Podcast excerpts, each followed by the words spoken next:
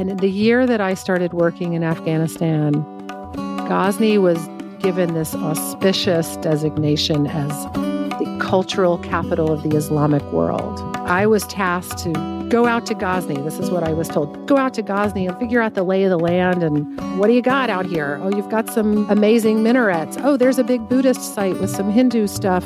What are the needs? How do we approach preservation in this desolate, dusty, scary place? You just figure stuff out. This is Monuments Woman with Laura Tedesco. I'm your host, George Gavrilis. The title of this podcast, The Monuments Woman. What's your feeling about it? You know what it seems like? A pair of shoes that's not really your style and they don't fit well, but someone's asked you to wear them.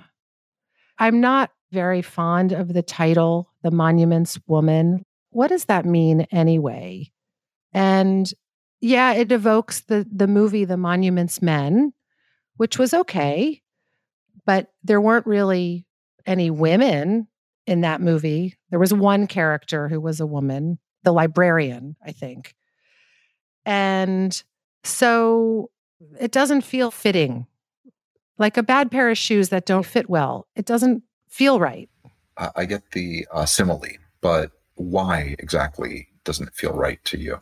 I mean, somebody could say, Laura, you're just being falsely modest. The work you did was amazing and you should take credit for it, even if it wasn't entirely your doing. I guess somebody could say that. Let's think about it, George, and come up with a different one that's auspicious, but not. I don't know. I wanted Indiana Jones was a woman, but I think that that's that's along the same pair of shoes that you don't want to wear. But you know, do you know what the nickname assigned to me was? What? Both in Ghazni and really in many places. I did not ask for this nickname, but it, it's obvious where it came from. Was Laura Croft. And I had never seen the Laura Croft movie. I was vaguely, doesn't she do something with like treasure hunting? I didn't really know what that was, other than vaguely had something to do with antiquities, maybe? The Laurie Croft show. Yeah. That even sounds more pretentious.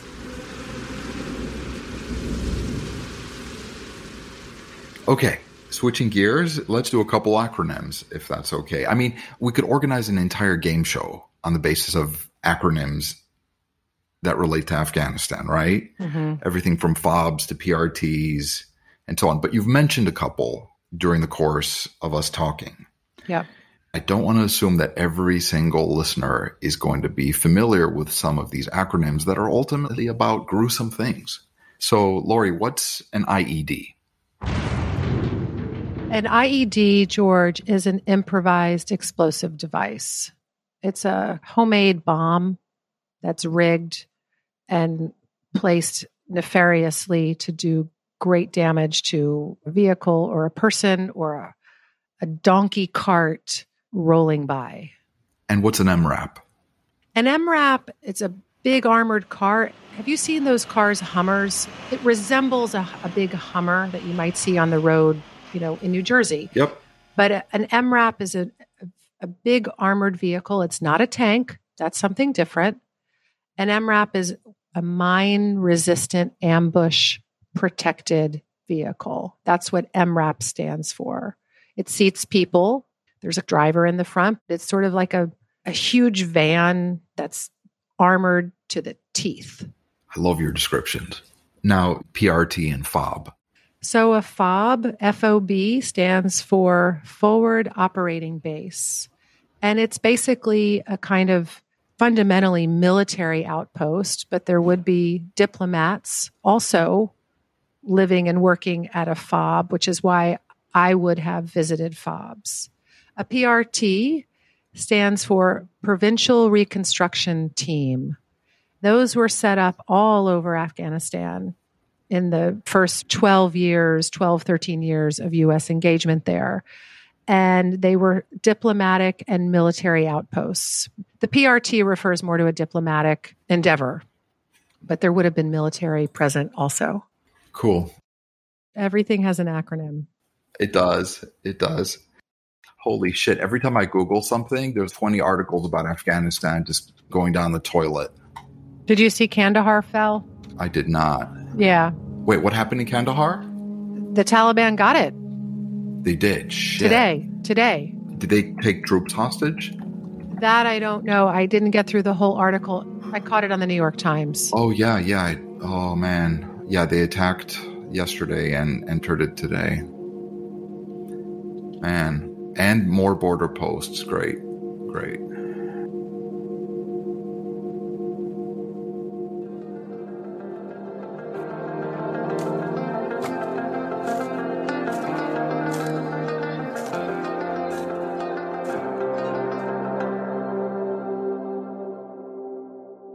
Tell me about the Polish archaeologists because Poland is a country that most people don't associate with archaeology.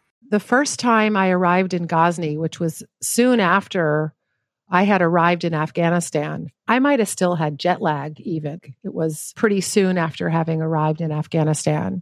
I knew in advance I would be meeting these two Polish archaeologists who were embedded with the Polish military. And the Polish military, as one of the many international military forces with a presence in Afghanistan in 2010, the Polish military's so called battle space, or the area of the country they were responsible for patrolling and taking care of, I, maybe that's not the best way to describe it, but it was their area in Ghazni. They had two archaeologists embedded with them, Marek and Agnieszka, but I called her Aga. And the reason that the Polish archaeologists were with them was because of something that was similar to why the State Department created the job that I have. It dates back to some things that happened in Iraq when the site of Babylon was damaged very badly by activities of both the US military and the Polish military who were occupying the site of Babylon during the Second Gulf War. I believe it was a helicopter landing pad as well as some other installations built on the top of Babylon. And ultimately, the militaries were held responsible for this oversight, for this colossal error. To prevent something like that from happening again, the Polish military decided they better bring some archaeologists along to be embedded with their military in Afghanistan to make sure that no mistake like that happened again because someone didn't know what they were building on. When I met Marek and Aga the first time, I don't know how long they had already been in Afghanistan. Maybe it was only a few months, but they seemed already seasoned and grizzled and dusty and very knowledgeable. They were very fine archaeologists and they would go out on patrols with the Polish military and survey archaeological sites and make records of what they were finding and document the condition and really invaluable research.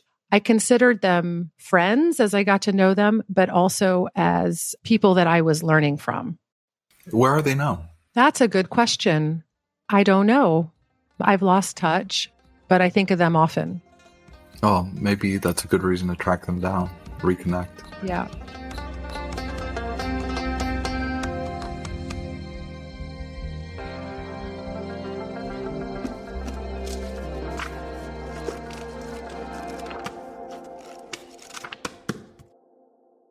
In addition to looking at some built monuments, we envisioned uh, two books one for very young readers, grammar school age. So it would be mostly illustrations, but with a little bit of text. And then a second book for slightly older readers, maybe at the high school or adult level. Also illustrated, but with more information in it. And the idea was to talk about the history of Ghazni presented in a compelling way. So the United States Embassy, we we devised this plan in collaboration with UNESCO at the time. The US was a member of UNESCO, and so we could uh, engage with them directly on uh, projects in the cultural and educational sector. UNESCO put together these books. We had to coordinate with the Ministry of Education to make sure that the books were distributed. And the sum total of what happened is the books were written, thousands of copies were printed in Pashto and Dari to be distributed widely across Afghanistan. And the books were never distributed. Why? That is a question for the ages. I don't know what happened to them. Are they still sitting in a storeroom in the Ministry of Education?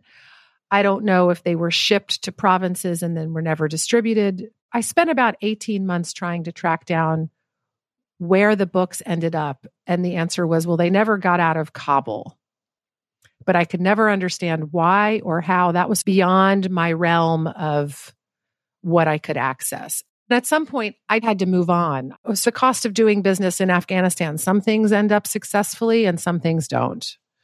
Maybe they're in several undisclosed locations. yes, they probably are. A very Afghan story where a lot of stuff just money spent and nothing ever comes out of it. And the idea was great, but somehow the implementation, the follow through just wasn't there.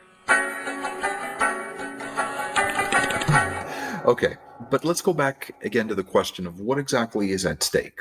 Why does it matter what is still standing in Afghanistan or what's under the ground? Who is it important to? And you could talk about all of the who's. It doesn't have to be just the Afghan people. I mean, it should be, but who else? Who else is this important to and why? It should be important to everybody. I'm not thinking that people are going to be thinking about this every day, but it should be important to really anybody with an interest in or a sense of culture, history, human achievement. Certainly to Afghans, it can be important. And I think that it is very important to Afghans. I'm hesitating because for me, it's sort of like, well, why wouldn't it be important? And it's not saying, oh, let's put all of our attention on Afghan heritage and therefore we're going to ignore other important aspects of, say, maternal health or children's education. These are all separate issues, but cultural survival is, or, culture needs a seat at the table. Its preservation is merited, and not just for Afghans, but globally. That's my view of it. And I hear a lot people ask, well, aren't you taking money from building girls' schools to help preserve these old minarets. No, that's not how it works. That's not how money is appropriated for support and for development. It, it, doesn't quite work that way. You hear even the same arguments in the United States. All this foreign aid we're giving, uh, isn't it taking money from bridges and roads and schools in the United States? No, that's not how Congress divvies up the money. But back to your central question who should it matter to that Afghanistan's heritage is preserved? I think it should matter to everyone. Same with heritage in any country. My view is that it's all of our heritage, really. It's shared.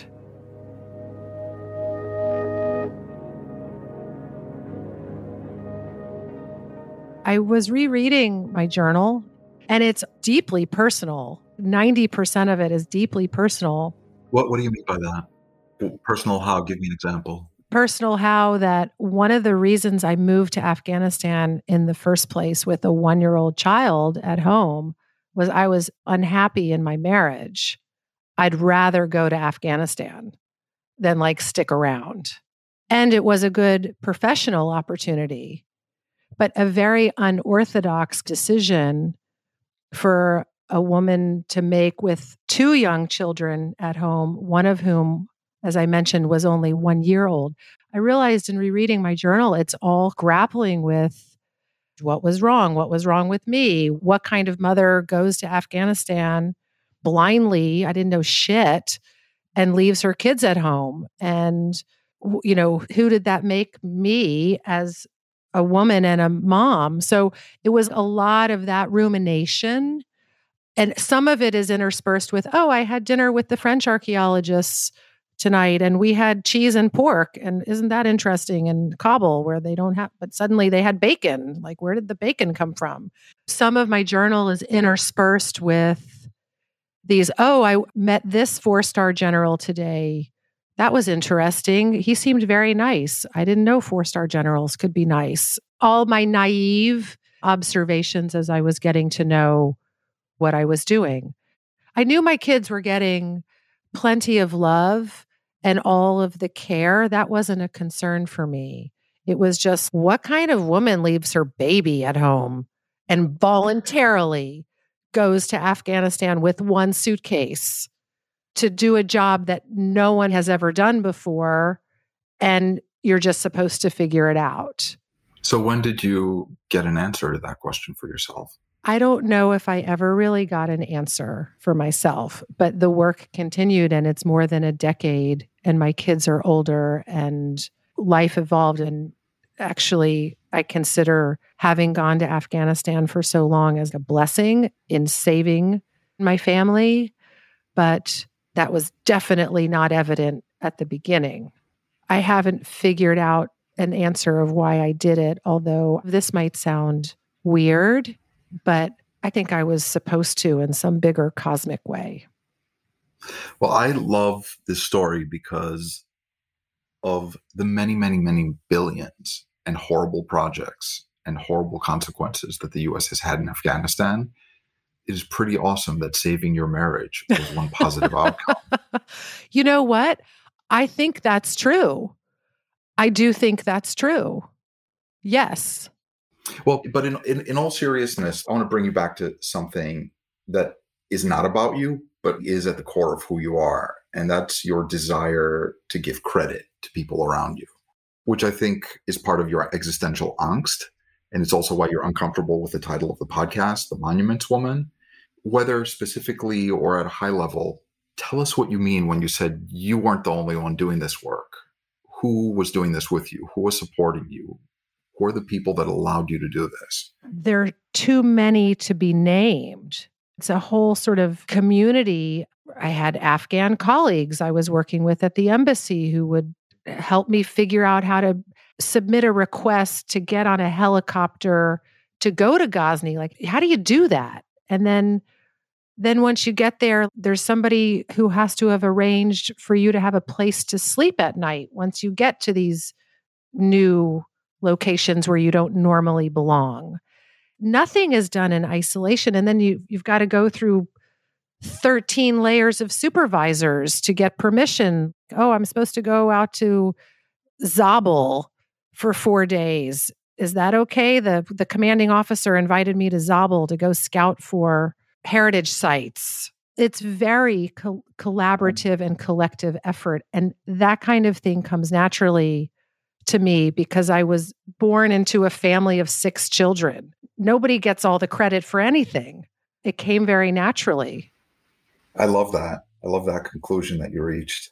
Tell me, though, a little bit about some of the Afghans around you, particularly the archaeologists, the museum curators. And I'll tell you something, Lori one of the enduring images that is out there in the media when there's a civil war or war and destruction in general is of the heroic archaeologist or the museum curator that goes into the museum and saves pieces or prevents a mob from entering the museum to destroy it. Who are those Afghans that played that role in your eyes? There's one Afghan in particular. His name is Omar Khan Masudi, Mr. Masudi. I may get choked up because he's elder. I don't know his exact age. I'm maybe close to 70. I'm not sure. I met him within my first days of arriving in Afghanistan and and know him to this day and just this week sent him greetings for a happy Eid. It's an unusual maybe friendship to have for a younger American woman to have become friends with an elder Afghan Pashtun man. Friends isn't quite the right description. He, Mr. Masudi is what you were describing the picture of a museum curator or a museum director running into a burning building to save the valuable artifacts. Well, he may not have done that particular task. He truly can receive a great deal of credit for having preserved Afghanistan's heritage, its patrimony in some of the most grueling, brutal years of civil war in the 90s. I'd like to write a biography about him one day. I don't think I would ever have access to that personal information, like his childhood would maybe be too strange for me to ask him about that. I don't know, in order to write a true biography. I, I really know very little about him. I know he was a refugee in Pakistan for a while. He came back to Kabul. He's an elegant, very important elder Afghan who I I think of so fondly and he refers to me as Laura Jan, which is a term of endearment. I think it's authentic. I think he really says that authentically to me and not in a patronizing way.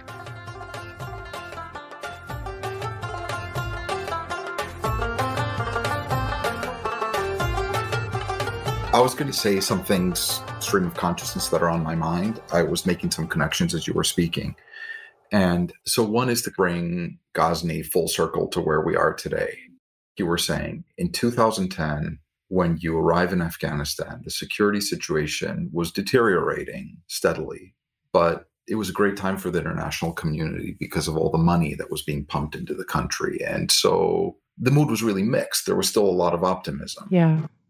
And that is not the situation today because we're in the wake of a delayed but firm U.S. withdrawal of all the remaining troops, except maybe some mentors and trainers here and there. A lot of Taliban attacks recently, including a pretty horrific one that the Taliban didn't take credit for on a largely Hazara girls' school in Kabul.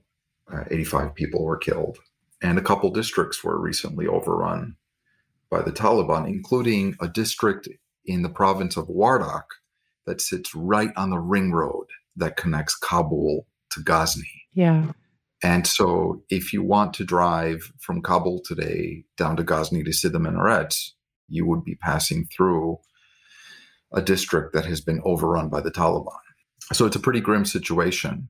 In my mind, I wonder what this means to the heroes of the cultural heritage that you seek to protect, especially your Afghan colleagues that care so much about the country. But here's what I wrestle with. When it's true that the destruction of the Bamiyan Buddhas are an enduring image of the cruelty of the Taliban and what's at stake for a lot of people that watch this happen in early 2001, I think. Yeah, March of 2001. Yeah, it's an enduring image for a lot of people rooted back before the US went into Afghanistan and before 9 11. But for me, it's something else. It's this and I don't remember where I watched it. I remember watching a news clip before 9 11, before the US went into Afghanistan, watching a Taliban policeman in Kabul flogging a woman on the street because she was begging to feed her child. He was flogging her because she was out in public when she wasn't supposed to be out in public unattended without a man. Mm. And for me, that resonated more than the destruction of the Buddhas. And so I guess my question to you is what does that mean about me? What does that mean? What should we care about at the end of the day? And how is the fate of that woman or women like her tied to cultural preservation? How do you answer that for yourself? Yeah, that's a, a very good question, George. I don't parse out what to care about. I hear you. I mean, an image of a woman being flogged in the street because she's unaccompanied with a male family member. She's begging for her children. That's it's unspeakable. How, I don't even know how to put words to the brutality of that. The destruction of the Buddhas of Bamiyan, also brutal. I'm struggling to even find a word to to describe it. So your question, what kind of person does that make you to feel more strongly about the woman being flogged than having seen the Buddhas of Bamiyan be destroyed. I won't make that judgment on you. I wouldn't prioritize what I care about. It's all part of a whole basket of concerns and fears and outrage and a sense of powerlessness. It just so happens I've built my career around cultural preservation. So that often comes to my mind first. But I think about Afghan women every day. I read the news, I read a lot of news about Afghanistan. So I feel quite informed about what's at risk and what's at risk of being lost in terms of Afghan women's presence in society being recognized and acknowledged. That's an enormous topic. But you're right. I mean, the clock is ticking. US military is going to fully pull out. I think everybody wants to be optimistic about what can happen, but I think there's a kind of a view towards ah, what if it doesn't go well? One has to keep that realistic eye. What if this doesn't go well? I'm glad we're doing this because even though I was a little bit of a devil's advocate with the story I told, I think at the end of the day, this podcast is important because it is about these cultural things that can stitch together a nation, particularly one that's been in conflict for so long. And so many of my Afghan friends are so very proud of the country's richness, but it is not the image that goes beyond the country's boundaries. And another way I thought about it was this imagine England without Big Ben, without Stonehenge, without some of its most iconic castles and sites, without Hadrian's Wall. I think when we don't care about these things in Afghanistan, it's a little bit of a double standard because we would never say to ourselves, imagine Greece without the Acropolis and the Parthenon, without Mycenae, Turkey without Ephesus, without the Hittite sites. And so I think it's only fair that we get to do this and to talk about Afghanistan and what's at stake. So so thanks. Yeah, it's great talking to you, George. I'm so glad we met. Me too. And we'll talk about that too one day. You've been listening to Monuments Woman with Laura Tedesco. I'm your host, George Gavrilis. Don't forget to like and subscribe wherever you get your podcasts. To stay in touch, also follow us on Instagram at The Monuments Woman. Join us next week when we dive deeper. This show is produced by Christian D. Brune and May 11 Projects. It is recorded by Audivita Studios and edited by Sean Hedinger and Greg Williams. The theme song is This Love by Ariana Delawari, featuring Salar Nader.